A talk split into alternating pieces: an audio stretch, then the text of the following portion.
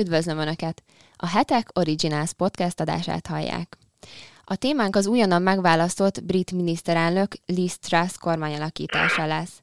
Vendégem nem más, mint Magyarics Tamás, külpolitikai szakértő az ELTE tanára. Őt fogom kérdezni arról, hogy az Egyesült Királyság jelenleg egyébként belföldi és külföldi problémáktól is terhelt időszakában megérkező újdonsült miniszterelnök előtt milyen kihívások vannak. Üdvözlöm a műsorban! Jó napot kívánok! Első körben nagyon szépen köszönöm, hogy elfogadta a meghívásunkat. Természetesen ennyi a megtiszteltetés. A hét elején révbe ért egészen pontosan július 7-e óta tartó választási folyamat, ennek eredményeként pedig a konzervatív párt tagjai megválasztották Liz Truss-t új kormányfőnek. Úgyhogy akkor szerintem kezdjük is az új miniszterelnöknek a személyével. Mit érdemes tudni Liz Truss eddigi politikai pályafutásáról? Liz Truss nem a konzervatív pártba kezdte a politikai pályáját. Hogyha visszamegyünk a családjáig, hát nyilvánvalóan persze nem lehet semmi következtetés levonni a szülei eh, politikai nézeteiből és, eh, nézeteiből és az ő politikai nézeteiből. A szülei eh, munkáspártiak voltak, sőt a munkáspárt baloldalán helyezkedtek el. Ő maga, amely Krisztász, a liberális demokraták között kezdett el politizálni. Az egyetemen még meg is választották a liberális demokraták egyetemi csoportjának az elnöké ül, és 1996-ban hagyta ott a liberális demokratákat. A, a libdemek, hogy szokták őket röviden jellemezni, vagy röviden hívni, meglehetősen középutas, szabadkereskedelem hívei, és gyakorlatilag kicsit közelebb állnak társadalmi politikában a munkáspárthoz, gazdaságpolitikában pedig a, a konzervatívokhoz, de Lisztás 96-ban átigazolt úgymond a konzervatívokhoz, és ott kezdte a pályafutását, sikertelen volt kezdetben, olyan szempontból, hogy, hogy nem sikerült a parlamentbe bekerülni, nagyvállalatoknál dolgozott, érdekes módon különben az egyik nagyvállalatnál, ahol dolgozott, az egyik úgymond főnöke vagy előjárója, Lord Robertson volt, volt NATO főtitkár, de amúgy munkáspárti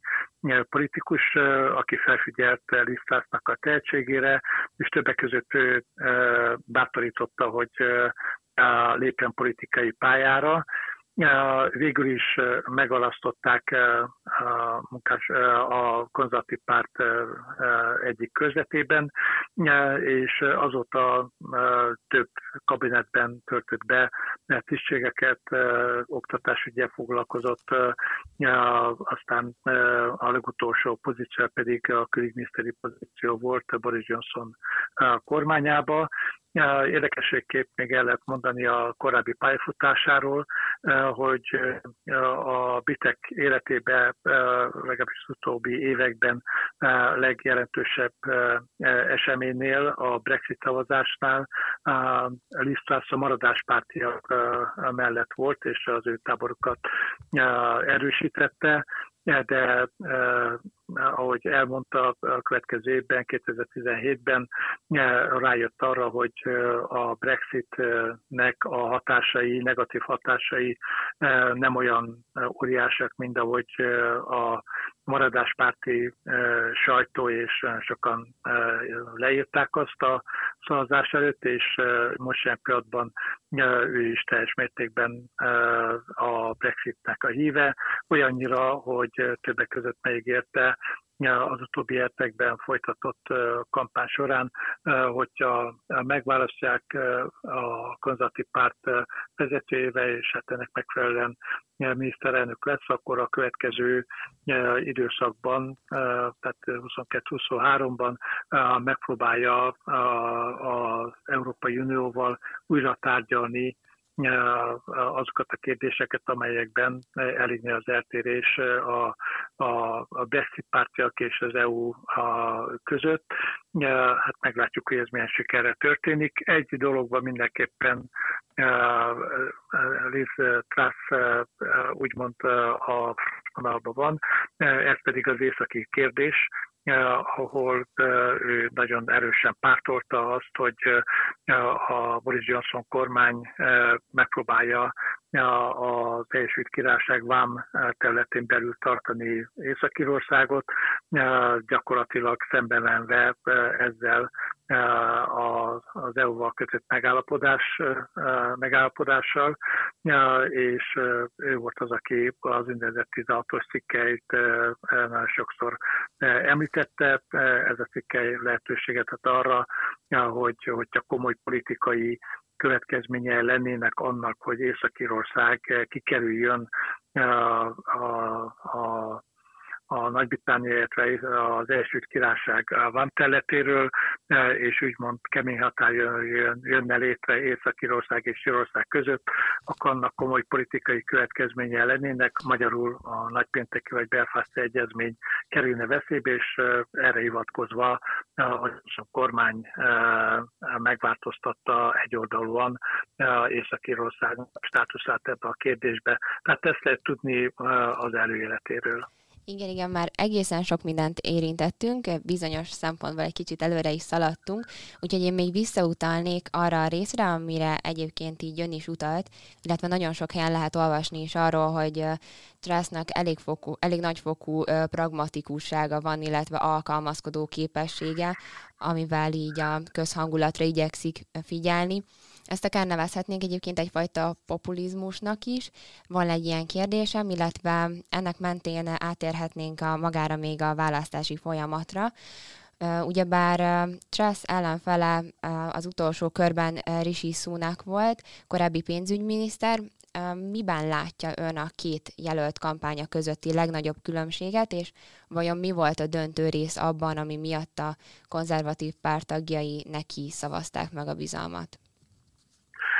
Az első kérdése válaszolva lesz valóban pragmatikus több kérdésben, és hogy összekapcsolom az első és a második kérdést, többek között a, a kampány során olyan kijelentéseket tett, hogy nem hajlandó speciális csoportokat segíteni, úgymond például az energia a válság kezelésébe.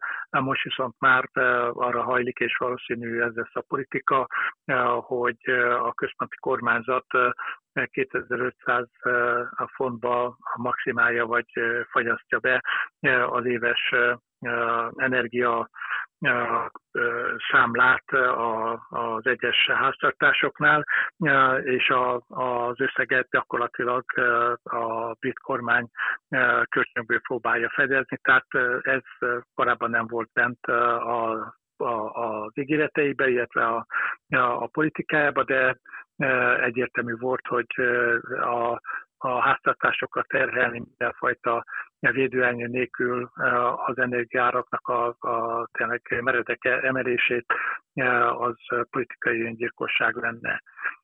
Ami a második kérdést illeti, Truss érdekes módon az első körben nem az első helyen volt, ugyanis először a konzervatív parlamenti képviselők voltak azok, akik szavaztak arról, hogy kimaradjon a a versenybe, és hát most nem akarom elmondani az egész folyamatot, de hát addig szavaznak, vagy szavaztak, ameddig kettő jelölt nem maradt, és ezeken a szavazásokon Sunak mindig az első helyen végzett, sokszor eléggé nagy előnnyel, Jelen pillanatban, hogyha összeadjuk azoknak a parlamenti, konzervatív parlamenti képviselőknek a, a, a számát, akik Klász támogatták, akkor csak kb. 41 százalékuk. Tehát a parlamenti képviselők között nem Klász volt az első számú jelöltem, Rishi Sunak. A, a végső döntés azonban a kb. 160 ezer, 170 főnyi konzervatív választók, illetve hát pártagoknak a kezébe volt, és ott kezdetől a Lisztász jelentős előnye vezetett. Végül is nem akkor előnye nyert, mint amekkorát val indult, 65-70 százalékot is mértek neki, végül 57 százalékot kapott a, a szavazatokból, viszont ez azt is jelentette, és jelenti, hogy a konzervatív párt azért nem teljes mértékben akár a parlamenti képviselőket, akár a pártagokat nézve áll két rász mögött, tehát az egyik nagyon fontos feladata az lesz, mint pártelnök, hogy a tori pártot egyesítse és megfelelő formába hozza a következő parlamenti választásokra, amelyek legkésőbb 2025. januárban, de valószínűleg 2024 végén lesznek. A két jelölt közötti különbség többek között az volt, hogy Trump kezdettől fogva erősen kampányolt az adócsökkentés mellett, független attól, hogy most a személyi jövedelemadóról van szó, vagy pedig a, a vállalati adóról, a vállalati adónál gyakorlatilag nem a csökkentés mellett kampányoltam, amellett kampányolt, hogy azt ne emeljék 19-20%-ra, mint ahogy kezdetben szó volt erről. Ellenezte azt, hogy, hogy a forgalmi adót csökkentsék, most azt is elfogadta. Rishi Sunak viszont egy, egy olyan gazdaságpolitikát tárt a, a választók elé, amely inkább az inflációt próbálja, vagy próbálta volna megfékezni. Ő az adócsökkentés sokkal óvatosabban vezette volna be azt a fajta adócsökkentést, amit amit Liz Truss azonnal megígért, ő azt a következő parlamentikus végéig tartotta megvalósíthatónak, ez 2029 lett volna, vagy lenne a szabályok szerint.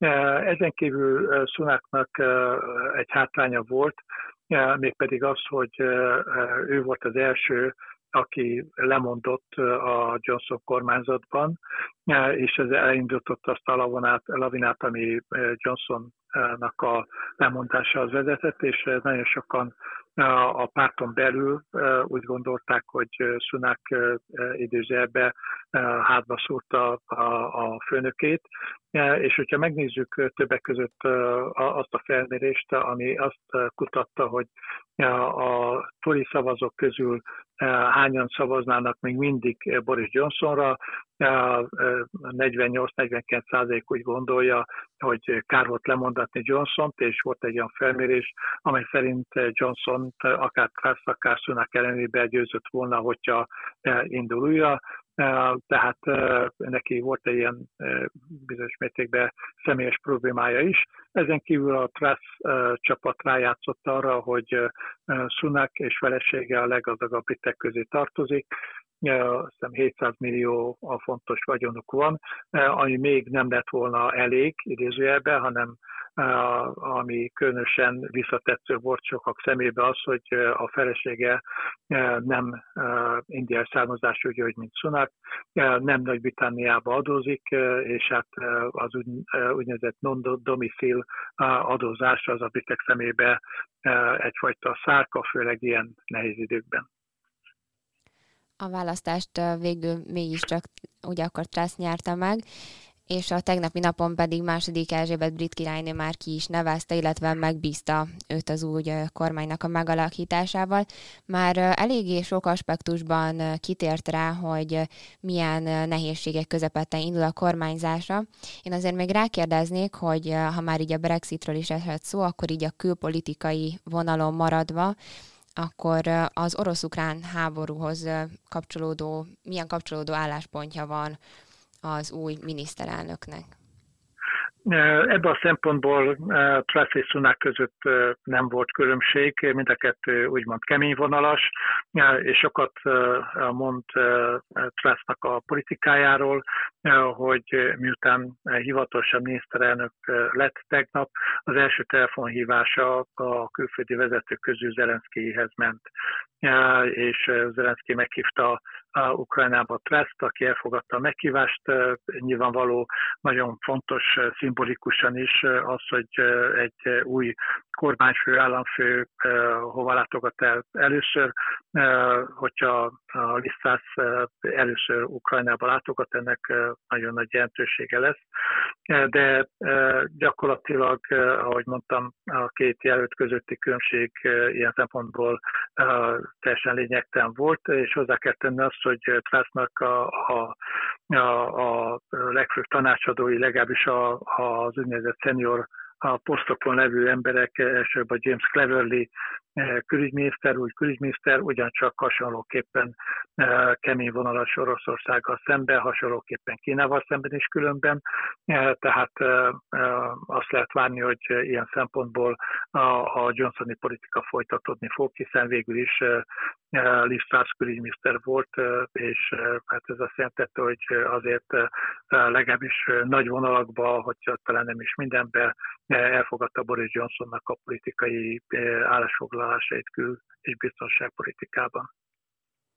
Ha már így többször emlegettük a korábbi miniszterelnököt, Boris Johnson, akkor utalnék az ő kedreggeli búcsú beszédére, amiben egy gyorsító rakétához hasonlította magát, amely feladatát betöltve hm. most szépen visszaereszkedik a légkörbe, és észrevétlenül belecsobban a vízbe a csendes óceán egy elhagyatott, rejtett zugában. Ebből természetesen sokan arra következtetnek, hogy amúgy visszavonul majd a brit politikának a frontvonalából, Eközben azonban Szabó Barnabás, a Külügyi és Külgazdasági Intézet szakértője arról beszélt, és igazából az ön szavaiból is azt veszem le, tulajdonképpen konkrétan ki is mondta, hogy Liz Truss éppen a Johnsoni irány megtartásával nyerte el a konzervatív pártagének a bizalmát, és engem ennek fényében az érdekelne, hogy akkor Várhatóan hogyan alakul majd Johnsonnak így a további politikai pályafutása? Hogy látja ön most a politikus helyzetét? Johnson eh, valóban, hogyha ezt a metaforát használjuk, eh, egy, eh, egy gyorsító rakéta volt, a Brexit tárgyalásokat gyorsította föl, és végül is hozta tető alá. Ez más kérdés, utána, hát mert korábban beszéltünk erről, egy oldalon szerette volna és akarta is megváltoztatni a megállapodást egyes helyeken, de minden esetre ez mindenképpen az egyik eredménye.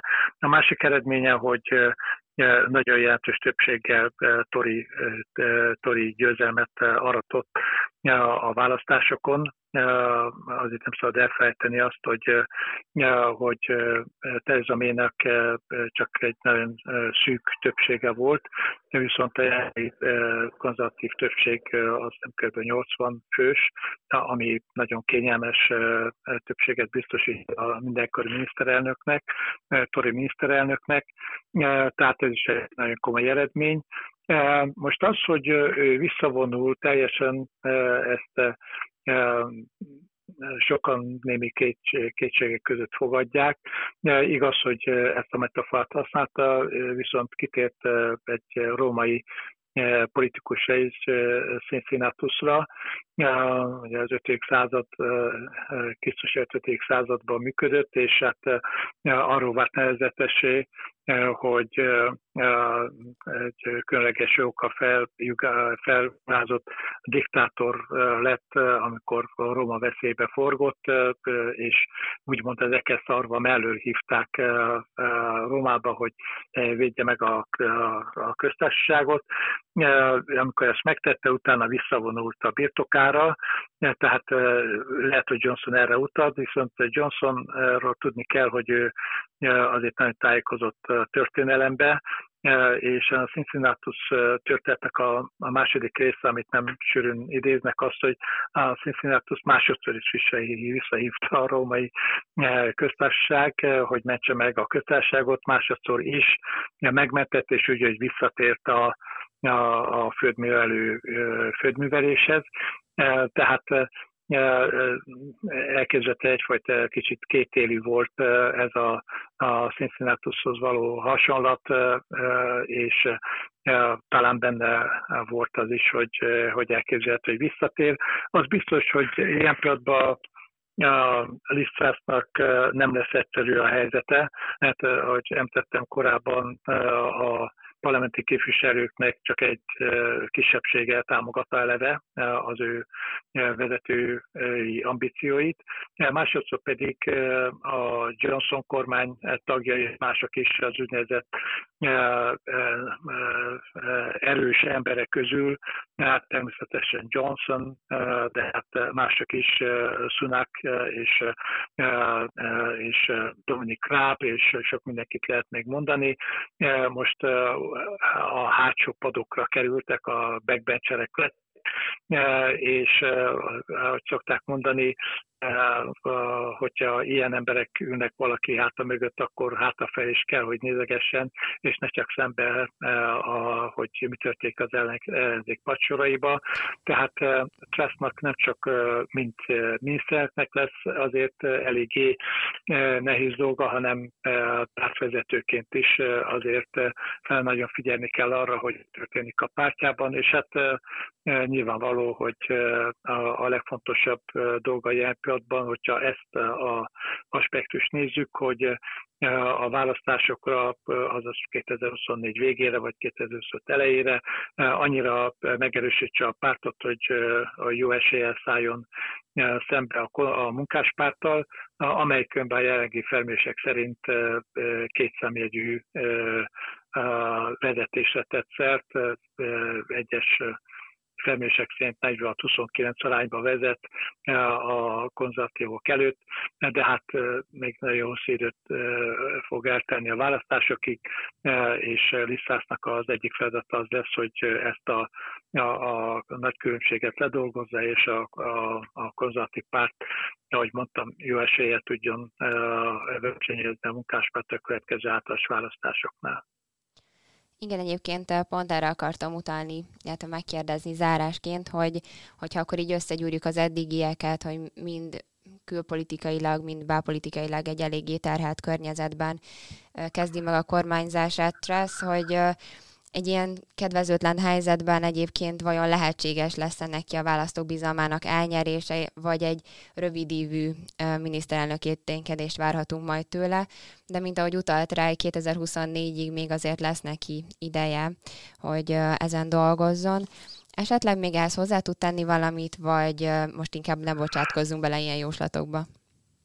Hát még azt lehetne ebbe, a, ebbe az egész kérdésben, vagy kérdésből elmondani, hogy a, a toriknak a többsége azért elég szkeptikus, vagy a, a konzervatív pártnak a támogatói, választói nyilvánvalóan, akik most megválasztották 51 ezer, 160 ezer főnyi Tori pártag, de hát egyértelmű, hogy a konzervatív pártnak több milliós szavazó bázisa van. Tehát az ő támogatásokat kell elnyerni eh, ahhoz, vagy legalábbis a döntő többségét.